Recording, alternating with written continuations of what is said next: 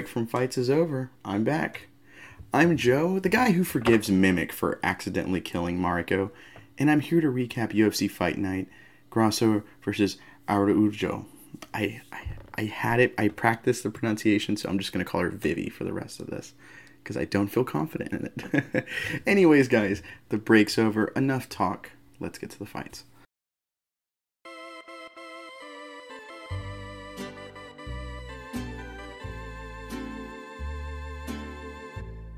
In our main event, we had Alexa Grasso, who's streaking. She's this rising prospect. She's trying to keep this winning streak alive against a really dangerous and solid Vivi Araujo.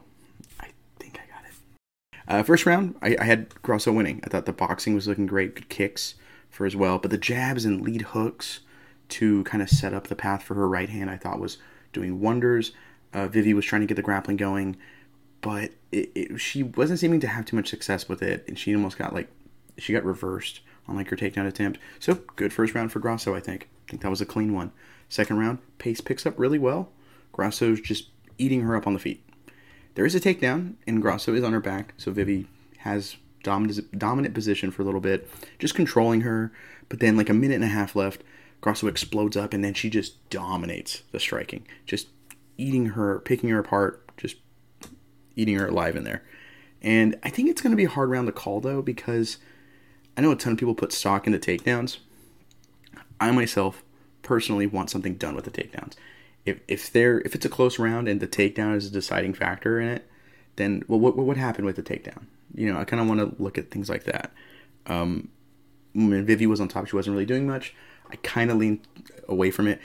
I want to stress though, this could be bias talking. I am a very big Alexa Grasso fan currently, so just a little caveat I want to toss out there. But I do score it for Grasso. Third round, Grasso's just lighting her up, lighting her up on the feet. Definitely a round for her. I thought. Fourth round, more of the same. Just a striking clinic by Grasso, who's now freezing Vivi. Vivi was always leading the dance, so to speak. And at one point, she just kind of froze up, didn't really want to engage anymore. She was just kind of, kind of relaxing, getting loosed up in there, while Grasso was just sitting there. All right, I'll wait it was uh I, I the commentators were like oh you gotta feint. You gotta do something about it. I, I do agree. You have to feint. But i think that's also telling that she was the one wanting to go in there all the time. And now it's like i don't know if i want to do that anymore. You know i want her to lead. And i think that's a little telling essentially at least in the mental aspect of it. Um, that doesn't win you any points or lose you any points but just saying it was something interesting to look into. Uh, some more failed takedown attempts by Vivi at the end of the round but it just is what it is. And the final round, the same patient, effective striking we've seen all fight is here. Horribly, like just incredibly hard stuffs of any takedown attempts or grappling attempts. And near the end of the fight, Grasso does stun Vivi, and it seems like she's going to go for this finish, but she gets close up against the cage and kind of held there for like the last like five seconds though, so it doesn't matter. Uh, but for me, this was an easy 50-45. You know, and Alexa Grasso does win the decision moving on up. And I think this is a big one for her, as I think now this solidifies her that she is a very good looking, or my bias coming out again. Uh, she's a very um, appealing title contender. Now, I think that's probably the better word I would like to use, a better appealing title contender. I think the problem is that the top of the division is hard to navigate. On the preview show, go watch it when it comes out, uh, is um, we talked about that with at women's flyweight because next week is Manon Fiorot versus Katlyn Chookagian, and that is kind of built up as like a title eliminator. Um, so it's like, hmm. So what do you do? I personally am suggesting this. I think the UFC needs to just go ahead and do Shevchenko Taila Santos two. I thought Santos won that fight. Like I, am kind of confused, like as to how we give it to Shevchenko, but sure. Sure, that's all I can really do when I disagree with the judges' scorecards. Um, and I think the winner of next week's fight, if it's Fiorot, I think Fiorot should just get it. I think she should just be next in line, and we have her fight the winner of those two again of the rematch. We don't need to do a third fight every time it happens. Just my opinion. Um, I think if Chookagian wins, I think she's still a hard sell for a title fight because of the fact that even though she's doing incredibly well, and I think she does deserve it if she beats Fiorot, I, I think I don't think they're going to. So I to help ease their minds, why not have Grasso fight Chookagian if Chookagian wins?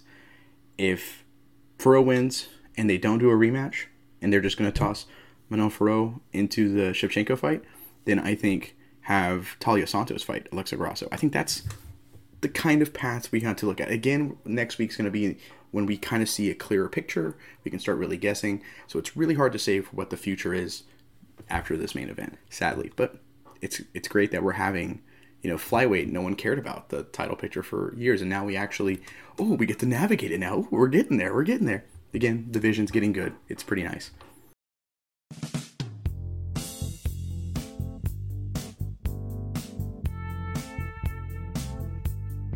Now, for the co main event, it was Killer Cub Swanson versus Jonathan Martinez. This fight was at 135. Really interesting because Cub Swanson was a career 145er, his first fight down at 135. So I was definitely really interested, especially because I like Cub Swanson. And man, this first round was awesome. Uh, great striking from both guys. Good solid takedown from Cub. Um, the kicks from Martinez's southpaw position were just blasting, though. They were landing hard on the body couple went high. It looked like they were partially blocked, nothing too crazy. And the low kicks, hmm, bringing those up early because those were doing something early on. But the body shots were insane, and he nearly gets the finish in the fight. He gets a knee to the head, drops Cub Swanson hard, swarms. Cubs, you know, rolls to the cage. He's kind of just getting pounded on, and the round ends. And Herb Dean apparently was like watching the replay, going, "Man, someone should have stopped that fight. Who's the referee on this?" And So second round, Martinez lands a big kick, gets another swarm to another knockdown, and it was actually really cool. While he was on the back, Martinez was actually landing like elbows, like multiple ways to the shoulder blades of Cub Swanson, which was brutal, unique, and I loved it. Um, and but now they're back on the feet after some grappling. They get back on the feet, and Cub is pressing in with head movement and these big hooks. And whenever he's pressing, like being the aggressor, stepping in, using footwork, and his head movement to land big shots. He's winning the fight, but he always resets. It's like a big thing he's always done. He'll land a big shot and he'll reset. And when on the reset, Martinez is just start. Okay, now we're in the open. We're in the neutral again. I'm just going to keep blasting these kicks at you, and it's just adding up. Low kicks, body kicks, head kicks. They're just taking all this momentum away from him, and eventually the low kicks pile up, and he gets dropped once before. I think he got dropped twice before, but the last one that drops him looked painful. The way he hit the ground, it's like he tried to get up and ended up rolling, and he's like, and his face is just in pure agony. And Martinez is like, "Oh, he's done. I guess, I guess I'm gonna hit him." And then Herb Dean remembers he's the ref and stops it. It was really weird. Uh, tough one to watch. Uh, like it's, it's or let me rephrase. It's tough to watch a guy you love just go down like that. But man, this fight was really fun. I gotta be honest. But then some other notable moments from this card. A rising on my boy radar as potential future boy, Dusko Todorovic. He lost the first round pretty bad to Jordan Wright before just swarming and bringing that violence and just going all at it against the gas Jordan Wright in that second round. He got a TKO win. It was it was awesome. It was a really good fight. Sloppy, fun in that second round. The first round, it's impressive when you consider the first round how bad he was getting beat up on. Uh, Alonzo Menifield got a win over Misha Cirkunov with this aggressive wide hooks that got him an early violent knockout shot. It was insane.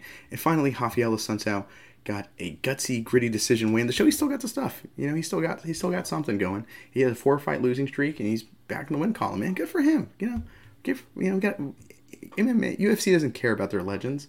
And I'm not saying Assunção's a legend, but he's a he's a vet that was very highly regarded at one point let's give some love to him, man. Good job. Good job, man. Uh, but that's it for me. Be sure to check, check out the preview show where me and Carl broke down UFC 280. And also, of course, next week at the pay per view, or after the pay per view, uh, I will be recapping it and I will be denying any wrong predictions I ever made.